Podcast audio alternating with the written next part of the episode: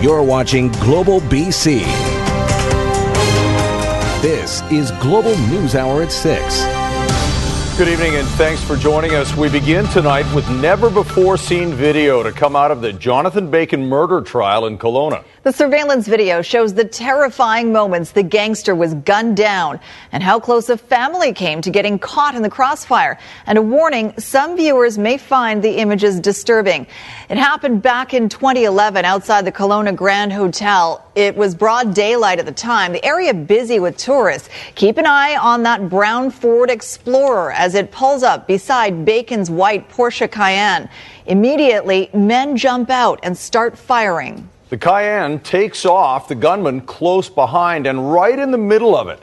An innocent family cowering as it all goes down. At least 45 shots fired, 34 bullets piercing the Cayenne. Today, in a plea bargain deal, Jason McBride, one of the gunmen, pleaded guilty to second degree murder and four counts of attempted murder. Michael Jones and Jujhar Khun-Khun pleaded guilty to conspiracy to commit murder. McBride will get an automatic life sentence. The recommendation for Jones and Khun-Khun is 18 years in prison. All three will get enhanced credit for the five years they've already served. These sentences, uh, the joint submissions that were arrived at, appropriately reflect the uh, criminal conduct of the accused, their specific uh, moral culpability or blameworthiness uh, and uh, their own personal circumstances. The trial has been adjourned to tomorrow morning when the judge is expected to endorse the recommended prison sentences. Now to fears about security and safety, prompting David Eby to cancel a town hall meeting in Vancouver tonight. The Vancouver Point Grey MLA was set to discuss the contentious school tax. Nadia Stewart is live with more on this, and Nadia Eby was concerned it was about to get out of control, and he's blaming the Liberals. Yeah, that's right. He's blaming the leader of the Liberal Party for circulating a letter that prompted him to raise some concerns about security. Now, that planned protest was moved here to Trimble Park. You can see behind me, it is just wrapping up, and it was far from, I guess, aggressive. You know, nothing got out of control here tonight, but this conversation surrounding this hotly contested tax is far from over. It was supposed to be a town hall meeting at St. James Square. Instead, it became a security risk. The event is now canceled, and MLA David Eby says outside forces are to blame. We had uh, real estate agencies that were advertising for people to show up without tickets. Uh, the leader of the opposition, BC Liberals, Mr. Wilkinson, was advertising for people to show up without tickets, set up a website for people to attend the event. He's talking about this letter from Wilkinson and this ad paid for by Sutton Group West Coast Realty, encouraging people to, quote, demonstrate their opposition. Realtor Phil Gustion says the ad was necessary because residents' voices are not being heard. There's a lot of people that are really upset about the impact that this tax and taxes like this will have on their families, their ability to save for retirement, and their communities. Ever since the so called school tax was proposed, it's been the subject of much debate, with arguments on both sides. I know it upsets a lot of people, but I'm all about making sure that kids and teachers have what they need to make the best place possible for kids to learn in. I, I think the NDP have lost their way. They've lost their way. They're just, it's just, uh, they're trying to punish everyone who they think is uh, better off than them. But the West Point Grey Residents Association says they were looking forward to this event. Now it's over before it even began. Mr. Eby and the NDP and the people from the community can come up with a much, much, much better solution. The irony of uh, the people who managed to get this meeting uh, shut down is that the meeting was set up for critics of the text to hold me accountable, to provide feedback to me about the government policy. That's why the meeting was called in the first place. So they successfully prevented uh, constituents from showing up and engaging with their MLA about this. I don't think that's particularly helpful. So, up next, the West Point Grey Residents Association, they are planning a community meeting for Sunday, May the 27th. You can bet that will be well attended. And David Eby also says that they are planning to reschedule this town hall. Details on that to come in the days and weeks ahead, Chris. All right, thanks very much, Nadia. Well, if this sounds a bit familiar, Keith Baldry joins us now to tell us why it's a bit like deja vu here. Keith? Yeah, guys, I've seen this movie before. In fact, it was a long time ago, 1993, the last time there was an NDP government in this province, when Finance Minister Glenn Clark brought in a similar tax on high end homes, defined back then as $500,000 and more. It prompted a huge rally at Oakridge Shopping Center, 4,000 people coming out to protest the tax, a lot bigger than the rally we saw tonight. And the rally organized uh, by a fellow you're going to hear from here, then the mayor of Vancouver, later the premier of BC. Here's Gordon Campbell, 1993 because the minister in his budget did something that has never happened before in Canada. He decided he was going to attack your future. He decided he was going to attack your right to own a home in this country. So, ironically, that's the same messaging we're hearing from the tax opponents uh, today. Uh, the political ramifications were significant. Uh, Glenn Clark had to withdraw that tax. He was replaced as cabinet minister a short time later. The NDP won the 96 election, but it lost 12 seats and two seats on the west side of Vancouver.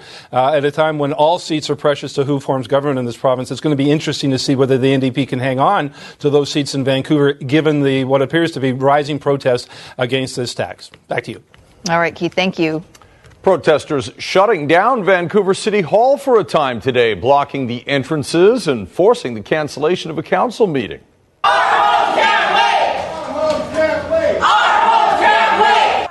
Activists are frustrated about a development proposed for 58 West Hastings, at one point occupying the city's permit and licensing center. Activists say while the entire development on West Hastings will be classified as social housing, only 33% will rent at income assistance rates. And they feel that number should be 100%. They say the mayor is reneging on a promise to help after a tent city on Hastings was shut down two years ago. Mayor Gregor Robertson promised us 58 at 58 West Hastings 100% welfare and pension rate housing. Right now, the last document that we got from that's two years ago. He signed the document at the Carnegie Center. We have the poster right here. He signed it. Do you know what it's at right now? They're promising us at least one third. One third. That's all they can promise us. They say they don't know what the rest of it's going to be rented at. That's it. The city has the money. The province has the money. We need 100% welfare and pension rate housing at 58 West Hastings right now. The demonstrators were eventually cleared out and City Hall reopened to the public. The council meeting was rescheduled for tomorrow. Now, we asked the mayor's office for comment about that broken promise, but they did not get back to us by deadline. A judge in Abbotsford must decide if a drug trafficking trial involving thousands of dollars in drugs, weapons, and cash should be thrown out. At issue, video footage of a police officer allegedly stealing money during a drug raid. It's a move he claims was a joke. But as Grace Ke reports, the defendant's lawyer is not amused. Well, Crown argued the charges should not be thrown out, arguing that any prejudice could be addressed through other remedies. Now, Brian McDonald is facing eight counts of possession with the purpose of trafficking. This is the video at the center of the case, a hidden camera belonging to the accused. It was taken during a police raid in his home in November. An Abbotsford officer admits to stashing money in a sock on an ill advised joke, but then returning it. Defense calls it an egregious breach of trust. Crown referred to the Surrey 6 murder case where RCMP officers were accused of having sexual relations with witnesses, but the case proceeded. The officers did face criminal charges and disciplinary action. Uh, that case is so easily distinguished. I mean, the Surrey 6, there were six first degree murders. Here we're talking about a small, a relatively small amount of drugs. It's very, very different. It's not surprising that the court wouldn't enter a state of proceedings where there are six people dead. Um, but that's a completely different situation. Now, there's also a challenge to a search warrant that the judge will also have to make a decision on. As for the officer at the center of this case, he is now on administrative duty while an investigation unfolds. Back to you. Grace Ke in Abbotsford. The Integrated Homicide Investigation Team identifying the victims of a double murder in Richmond. IHIT confirming 36 year old Carrie Smith and 37 year old Terrence Peter Smith were found dead in their home in the 6600 block of Eckersley Road Monday morning. Police say they are known to them, and investigators believe this was a targeted hit. Both Carrie and Terrence Smith just recently moved to the Richmond area from Surrey. They also have ties to the Vernon area of BC. I'm asking anyone that knew Carrie and Terrence Smith if you have information about what, what they were doing or who they were meeting with just prior to their to, just prior to their deaths, um, I'm asking you to please come forward and speak with IHIT. Investigators say it's early in the investigation and they are still trying to determine a motive. Another community, another fight against modular housing. This time it's a development pegged for women at risk. It's planned for a neighborhood in New Westminster and it's generating controversy. Our Sonia Deol is live outside a Queensborough Rec Center where a meeting on a proposal about this is about to get underway. Sonia? Absolutely. Yeah, that meeting is going to start shortly because residents are piling in. It's their real first chance to have their say on this modular housing. And I have to say, that feeling of not in my backyard definitely surfacing here in Queensborough. What kids from two local schools are using as part of their playground, now the proposed site for around 40 units of modular housing for women dealing with homelessness. About uh, 30% of our homeless population in New Westminster are, are, are women, so uh, that definitely is the, the target population. The land for this project provided by the City of New Westminster. The full cost for building the project and operating the, co- uh, the project uh, is going to be fully borne by the provincial government. But despite assurances that the women housed here will have around the clock support, reaction on a local Facebook group has been strong. This is where our children play and go to school. We don't have the resources to support people with drug addiction and mental illness. And this one, our property prices will plummet. My wife belongs to that group, and for her to be encompassed in the fear mongering that goes on with that, I find that disgraceful and disgusting. No one we approached from the group wanted to go on camera, but it's not hard to find residents here who are worried. I hope they will have enough resources available for them. It's a good thing to have uh, homes available for homeless people, but it's also very important to take care of the community. Tom, I do believe you do listen, need to listen to local residents because they do have legitimate concerns. So I hope tonight's uh, uh, get together with the community is really fruitful and we're allowed, we can find some solutions along the way. The debate about where to house the homeless and how much people trust the government to get it right now really challenging the community of Queensborough. It's far preferable if people are homeless uh, to have roofs over their heads. And it is far preferable if people are living with mental illness and addiction for them to be receiving supports rather than have them living on the street, which is far more disruptive both to their lives and to the community's life. And I have to say, even though this is the first of what will be several meetings before this even uh, goes ahead, I did put that city, uh, that question to the city and ask them, you know, if residents do feel strongly enough about this, will they scrap this altogether? Um, they didn't give me a flat out no on that. This seems to be getting feedback, but I think they're pretty uh, stuck on this location, and it looks like it will go ahead if they have their way. Back to mm-hmm. you. I'm sure they'll he- they'll hear plenty about it tonight. Sonia, thank you. New allegations tonight involving alleged renovictions, and the landlord accused is the same one we told you about last week. As Paul Johnson reports, it turns out she owns more than one building in Kitsilano, and the stories being told by tenants are familiar. This is her the property, right? Not yours. Yeah, you are the renter. They have to respect the law. I respect the law. A heated exchange last week over an alleged rent eviction in Vancouver's west side. Sure that it was not wet. Last week we told you the story of Stephen LePage, who says his landlord has been trying to use the excuse of a routine repair to evict him and then rent the apartment for more money. It started when I pointed out uh, a leak. Now meet Elisa Valentine. Different building, but same landlord and same story it just seemed that it went from what would be a straightforward repair, in my opinion, to an eviction notice. Records show the landlord's name is Hong Lee Yu and that she owns a number of rentals in Vancouver's Kitsilano area. We haven't been able to reach her, but we did bump into her manager last week. Hi, Paul Johnson from Global News. Yeah. Amy told us all of the evictions are legit but tenants have complained the landlord has asked to call their bosses at work, that they've gone into apartments without permission and were photographing tenants as they were giving them eviction notices. And I felt very intimidated. Ashley Sire is Valentine's lawyer. It really does seem to be a situation where this is a rent eviction. Valentine challenged her eviction and won, but says they're still pushing to move her out. No response today from the landlord. But here's a look at the damage Valentine says is being used to try and evict her. The moment the, ar- the arbitration was over, the landlord was already trying to get her out again. And that's not in compliance with the order, it's not in compliance with the Act, and it's not in compliance with the law in BC. Paul Johnson, Global News.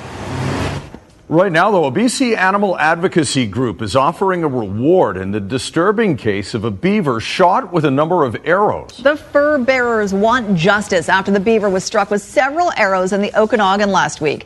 This photo taken as the wounded rodent swam to shore near the West Kelowna Yacht Club Friday with four arrows sticking out of its body.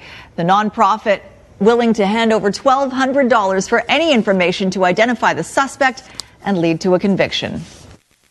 It was tumbling down the river very awkwardly, and we were like, Was that a beaver? To shoot this animal four times with an arrow um, is is absolutely ludicrous. There's absolutely no way to, to treat any animal, uh, let, let alone Canada's iconic symbol.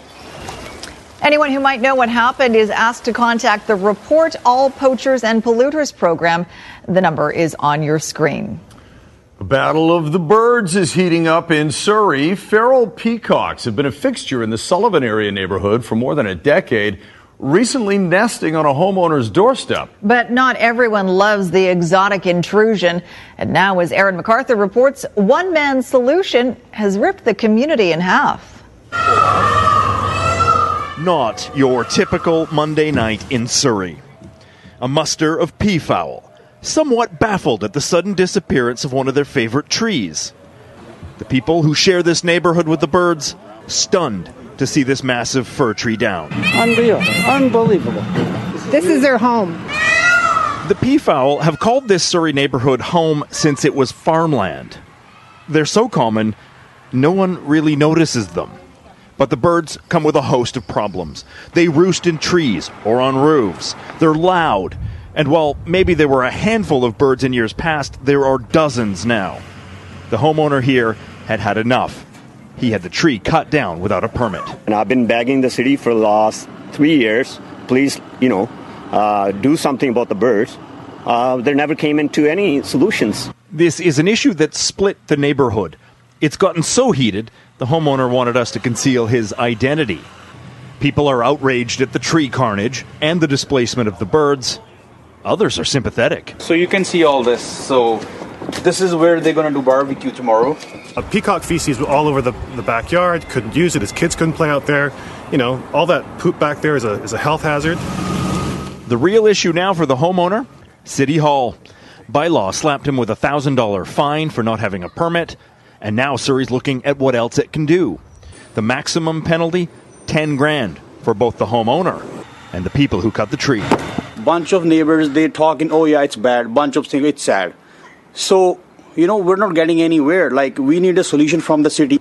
The tree is gone but the peafowl are still here. And the neighborhood left wondering what to do next. Aaron mcarthur global news as Vancouver continues to fuel the highest gas prices in North America, the BC Premier has suggested investing in refining capacity. But as Ted Chernecki reports, some experts say building more refineries could actually make our pain at the pumps even worse.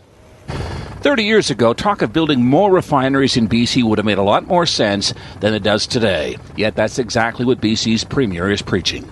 I've been advocating that we take those natural resources that are the property of British Canadians, Albertans and Canadians, refine that product so we can bring prices down in British Columbia. But analysts we spoke to today say it's abundantly clear that the fossil fuel industry is in its twilight years, and there simply isn't enough time for an investor to recover the huge cost of building a refinery that could handle today's environmental and technical challenges of heavy bitumen oil. Another refinery could actually increase the price of gas sooner or later we are going to be using a lot less uh, oil. So if they have to be paid for uh, big bucks in a short period of time, that's going to be reflected in the price. Metro Vancouver already has the most expensive real estate in Canada and now the most expensive gasoline in North America. It could soon have some of the most expensive groceries in the country. We're dependent on uh, motor fuels for our uh, logistics and freight sector too. So uh, those uh, bananas and milk uh, that show up uh, will have a higher price tag as these prices go up as well. The Parkland Fuel Corporation, owner of the only refinery in Metro Vancouver, is reporting record profits, double from a year ago. Refining profits have increased significantly in the last little while and are the highest in British Columbia of any jurisdiction in Canada. So, about eight to nine cents higher per liter they're charging, the refineries are making per liter uh, profit than they are in other jurisdictions. He too does not believe another refinery is the way to go. The answer? Increase BC's access to existing refineries just south in Washington state to try and create competition. Ted Chernecki, Global News. Two central Okanagan properties are under evacuation alert tonight after a landslide washed out part of a road north of Kelowna. This morning's washout is the second on West Side Road since Saturday. It happened at Ewing Landing, which is on Okanagan Lake, about 40 kilometers north of Kelowna. Emergency officials issuing an evacuation order for two properties below the slide. The province ordered a geotechnical assessment of the area yesterday, but before that could happen, the road failed. Delays are expected as crews work to rebuild the road.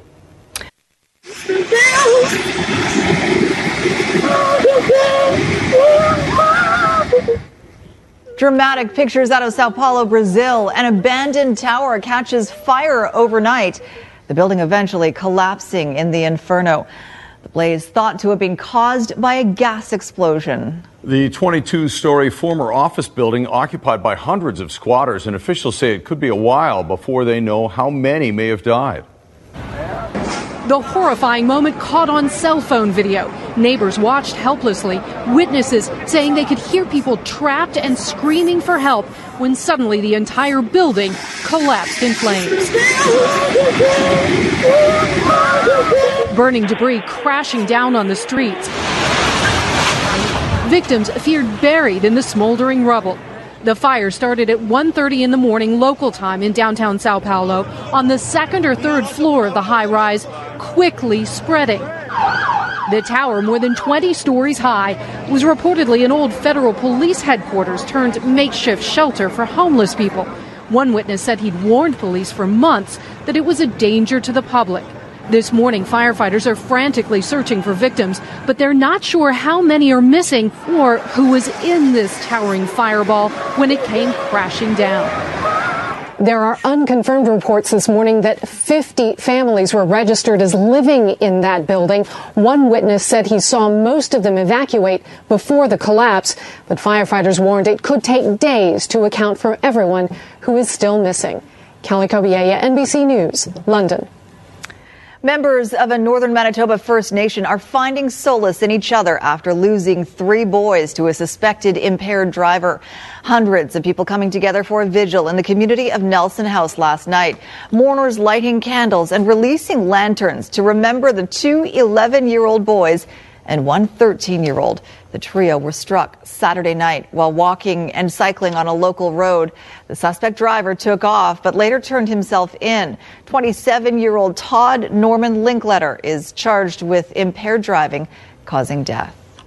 Police in Calgary are hoping an autopsy will help solve the mystery of how and when a man ended up in the wall of a local shopping center before his body was discovered there. Nancy Hixt has the latest.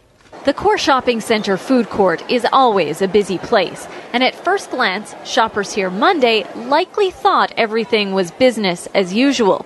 But just a few feet away, a body was found inside of a wall in the fourth floor women's washroom. It's kind of like, how long has it been there for?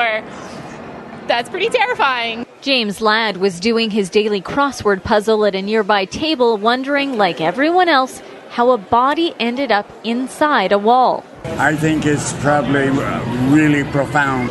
How could you get in the wall? I mean, this is a pretty solid structure. It's not like a house where You know, there's crawl spaces and things. Police are still trying to solve the mystery. The body was found at about 9:30 Monday morning when maintenance workers removed a panel in the washroom that allowed access into the wall. While the circumstances might sound unbelievable, police say they don't suspect foul play. There is some speculation someone dropped or fell from the ventilation above. It's very crazy. It's like something you might hear in a or read in a horror magazine or a book. Police are hoping an autopsy scheduled for later this week will provide some answers. Nancy Hixt, Global News. An unexpected terror for passengers on a roller coaster at Japan's Universal Studios today. An emergency stop left these flying dinosaur riders stuck upside down for hours, 30 meters above the ground. More than 60 roller coaster passengers left hanging before workers could free them all. Park officials have apologized, blaming a technical glitch for the problem. No one was hurt. In Health Matters tonight, there are calls to expand a new Canada wide emergency alert system to include missing people with dementia. As Linda Aylesworth reports, a BC search and rescue volunteer is teaming up with the son of a pastor who disappeared to push for what he calls a national silver alert. So many of the cases that I, res- I end up responding to, we don't even know what direction they walked. And much like my dad's case, too, there was. Thank you so much. His dad, Shin No, who at the age of 64 was physically fit but had dementia. In September 2013, he went for a walk in his Coquitlam neighborhood and never came home. There were confirmed sightings, but the devastation was there two to three days old, and so that he had moved on from that site. Michael Coyle, a Coquitlam search and rescue volunteer, headed up the search. I was tired of seeing this kind of situation happening, and a year after, I said to Sam, maybe we should do something about this. Something to improve the way information about missing cognitively impaired people gets out to the public and reduce delay. Together they created BC Silver Alert, a website people can subscribe to and receive alerts on their smartphones when a person with dementia is missing. We're like a guerrilla citizens silver alert. We'd like a proper, you know, government response to this issue, how this how the Amber Alert is, is handled and how tsunami alerts are handled. They want Silver Alert to be included in the new federal Alert Ready system, which warns people based on how close they are to any emergency situation on their wireless devices. The Alzheimer's Society is in favor of the idea. Silver Alert through Alert Ready is an important strategy because it's going to make sure that people get home safely. Teaming up with Alert Ready would allow them to focus their silver alerts on people in the communities where a missing person has strayed and do it faster. Moving forward, what my goal is, is to save future families the anguish and the devastation of what we went through. Linda Aylesworth, Global News. You're watching Global News Hour at 6. A surprise feeding frenzy in the waters off Horseshoe Bay this past weekend. What was behind it after the forecast?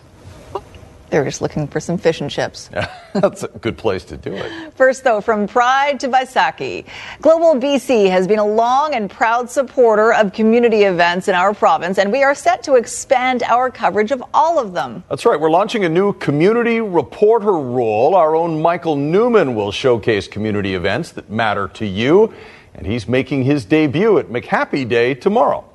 Have you been to the Vancouver Art Gallery inside? Yes, I have. Looked at the gallery? Oh, yes. Meet Michael, Global BC's new connection to the community we serve.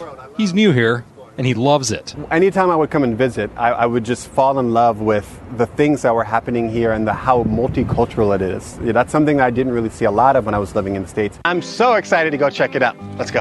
He's been there, done that, and then some in New Mexico. Let me tighten my belt and Florida. What's up, Orlando? It's Michael Newman with Orlando Live. Vancouver is a city of events.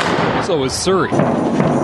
And every other place that adds up to make the lower mainland special. Michael is going to be out there all the time. It's my job to go to those events and say, come with me. This is what's going on. This new position is really about cementing a relationship with our viewers, our listeners, and our readers. It's making sure we're telling the news of the day, but also the stories affecting their lives. Global News is out there every day gathering stories important to British Columbians. The community reporter is an extension of what we've done for decades. We're all journalists, and this is another part of the story that we want to offer to our viewers, listeners, and readers and Michael is very well suited based on who he is as an individual and who he is as a journalist. People trust Global, and I think I, I want to represent that brand and and bring my experience to people's houses. And if you can't be at some of these events, but to say, you know, Global has a person there that's dedicated to showing off the things that are happening in our community. Michael will hit the ground running, ready for what will be a busy summer season, but he needs your ideas. You can share them by emailing bccommunity at corusent.com.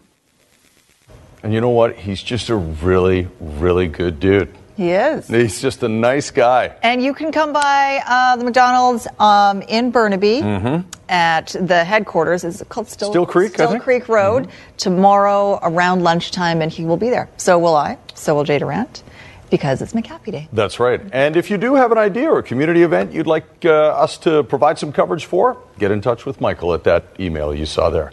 All right, let's talk weather now. And it, wow, it just seemed to break and be beautiful out there. It is afternoon. Here's Kasia. absolutely. I know it's stunning out there. Thank you, Chris. Thanks, guys. Good evening to you. We've got temperatures still sitting at a beautiful 13 degrees, very close to that daytime high of 14 that we reached. More sun than clouds. And if you like today, then you're going to love tomorrow and the next day, Wednesday, Thursday. Plenty of sunshine in the mix. We're expecting a high of 16 closer to the water. A little further inland, about 20 degrees. Meanwhile, if you think it's been a wet one, it certainly has. In fact, it's been the fifth most wet April on record since we've been taking records in 1931. So typically we pick up 88 millimeters of rain. We picked 135 millimeters of rain, 19 days of 19 days of rain, but the 11 were glorious, and we have more days like that on tap as a result of this high pressure that is building. A slight blip in the blip in the forecast is going to be on our Friday, where we do have a trough moving in, so we will have some cloudy skies on our Friday, but then we're rebounding, and then pretty much the entire province is under sunny skies and dry conditions.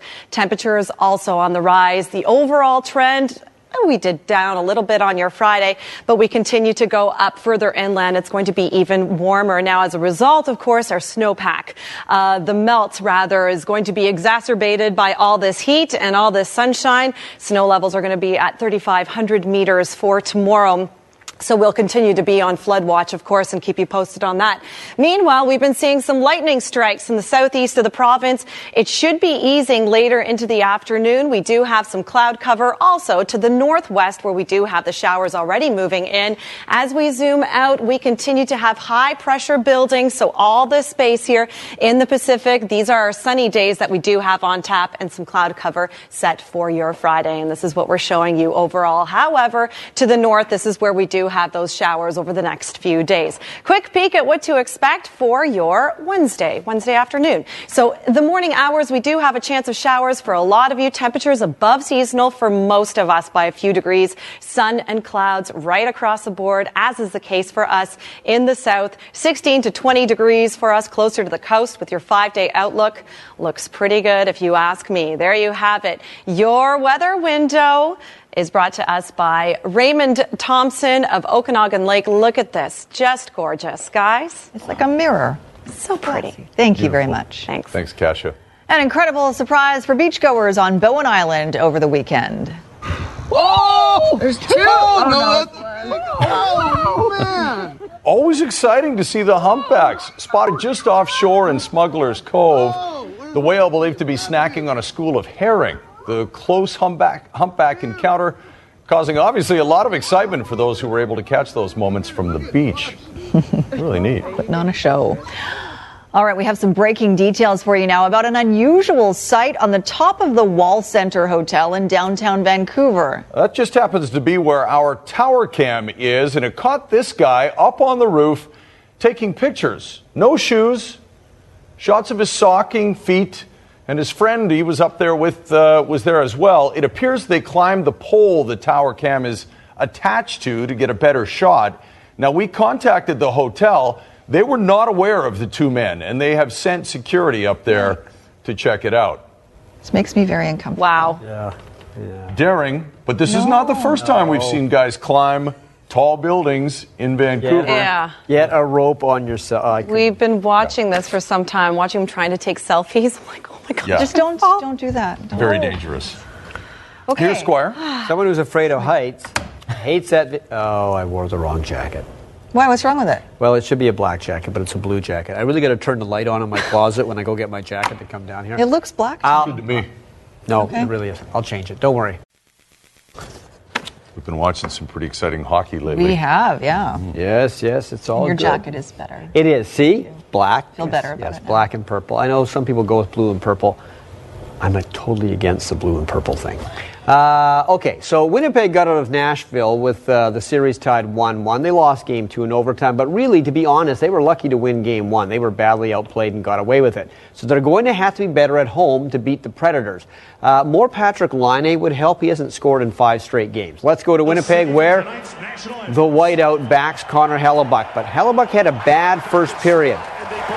First goal, Mike Fisher, who came out of retirement to get back with the Predators. This one goes through Hellebuyck's legs, and Fisher knocks in. It's 1 0.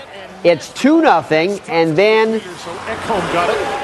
again, Hellebuyck doesn't look too good here. Austin Watson, 3 0 after one period for Nashville. Second period, different game. Winnipeg's made it 3 to 1. Here's Dustin Byfuglien. Now it's 3 to 2. Then the Jets start throwing the puck around as they can, and Jacob Trouba's open. There's two defensemen scoring there. 3 3 late in the second period. To punish the Cleveland Cavaliers. North over everything. Game one, Raptors, Cavaliers, LeBron cannot hold off Kyle Lowry here. Good first quarter for Toronto. But a great first, second quarter for the Cavs. They had 38 points in the second quarter. They were down by three at the half. It's J.R. Smith. Three pointer is good. But third quarter, Raptors starting to get their act together again. Give it to Lowry. He's got the hot hand for three. Count it. Last check, 81-74 in the third for the Raptors game one. When Saskatchewan's Brett Levis started last Friday's Whitecaps game against Salt Lake, it was the end of a long journey back to Major League Soccer, which was a journey that was caused by a serious knee injury. But the injury was not serious enough to keep him from playing on the big team again. Brett Levis return to the pitch has been a long time coming 551 days to be exact. Levis blew out his ACL during the Caps' final game of the 2016 season, which also happened to be his first ever MLS match, and some feared might have been his last. Brett Levis probably been to hell and back. Um, he's seen his career nearly end, um, but he's managed to bring himself back. And when you get a little bit of adversity, disappointment, or you know you think it's coming to the end, you try that little bit harder, and you don't want to be in that situation again. It's taken 14 months of rehab, hard work, and flat out busting his tail for Levis to get himself in position to be considered for the Caps starting 11. It's the kind of work ethic you expect out of a Prairie boy. And that's where Brett's story gets even better. The 25 year old was born and raised in Saskatoon, Saskatchewan, a province known to churn out NHLers, but not MLS starters. Obviously, Saskatchewan's known for hockey players, for football players, but soccer is something that I grew up playing. It's something that stuck. It's something that I loved, and it's something that I um, I, I set a goal in my mind, and, that- and that goal is to kind of break the sort of stigma that it wasn't possible that when you're from Saskatchewan. I take great, great pride being from Saskatchewan. When everybody asks me, you know, ha- most of the guys on the team don't even know where Saskatoon is, where Saskatchewan is. Brett's never forgotten his roots or those who've helped him along this incredible journey, be it former teammates or coaches. But there's one person who deserves the most credit his late mum, Leanne, who lost a valiant battle against cancer. She was his first coach. A decade after Leanne's passing, she continues to be a guiding influence on her son's promising career. you know, whenever I, whenever I hear the anthem, when we're standing in that line, um, I pray, I, I talk to her, and it's just I, I just thank because I'm just so grateful that I'm allowed to do what I what I do, and that I'm I'm able to do that, even though I've you know came from a place where it's not really known. I said to him before the game, she'll be down watching, very proud watching down on him, and everything he does is for him, but it's also for her as well. So, really proud moment for him. Uh, he done himself the world of good by his performance. I think everyone uh, in the stadium appreciated his performance, and you know I'm going to demand more to come now from him. And Real Madrid moved on to the Champions League final. They beat uh, Bayern Munich 4 3 on aggregate. There you go. All right. Thank you, Squire. If you build it, they will come. Maybe the lines, he will come, we'll check the tape. But Iowa's Field of Dreams was immortalized in the 1989 film with Kevin Costner about a farmer's encounter with a former baseball great. Nearly 30 years later, that mantra now, if you donate, they will repair. After vandalism to the iconic diamond sparked a minor league rebuild. On a chilly spring morning in a fabled Iowa cornfield, it's a beehive of volunteers for the boys and girls of summer. Does it give you a bit of a warm feeling oh. on this day? It's a lot warmer in my heart than it is out outside today. For this diamond in the rough is the Field of Dreams. Immortalized in the 1989 film with Kevin Costner about a farmer's encounter with former baseball great shoeless Joe Jackson. If you build it, he will come. This year, they are rebuilding after a teenage vandal in a car wrecked the field. $15,000 in damage. To have one person tear it up in a matter of minutes, it is disheartening. But the, the good thing is, is, is like in the movie, there's second chances. On this day, they put their anger aside for the sake of the national pastime. This is a sacred national landmark, just like baseball is a sacred game for us. Kids and local businesses pitching in for a new pitcher's mound and green grass by summer. What are you doing out here? Uh, we're helping. We're uh, we're in Iowa, and, and we, you're in Iowa. You come together as a community, and this is what we do. The turf may have been torn, but not the fabric of this place, where they will come again to play ball. Kevin Tibbles, NBC News, Dyersville, Iowa. I have not seen that movie. What? Hmm. I know. That's like when Madriga said he hadn't seen Star Wars. I know. That's even Although that's- I haven't That is seen either. weird- yeah. Maybe it's You a haven't weather thing. Oh, my goodness.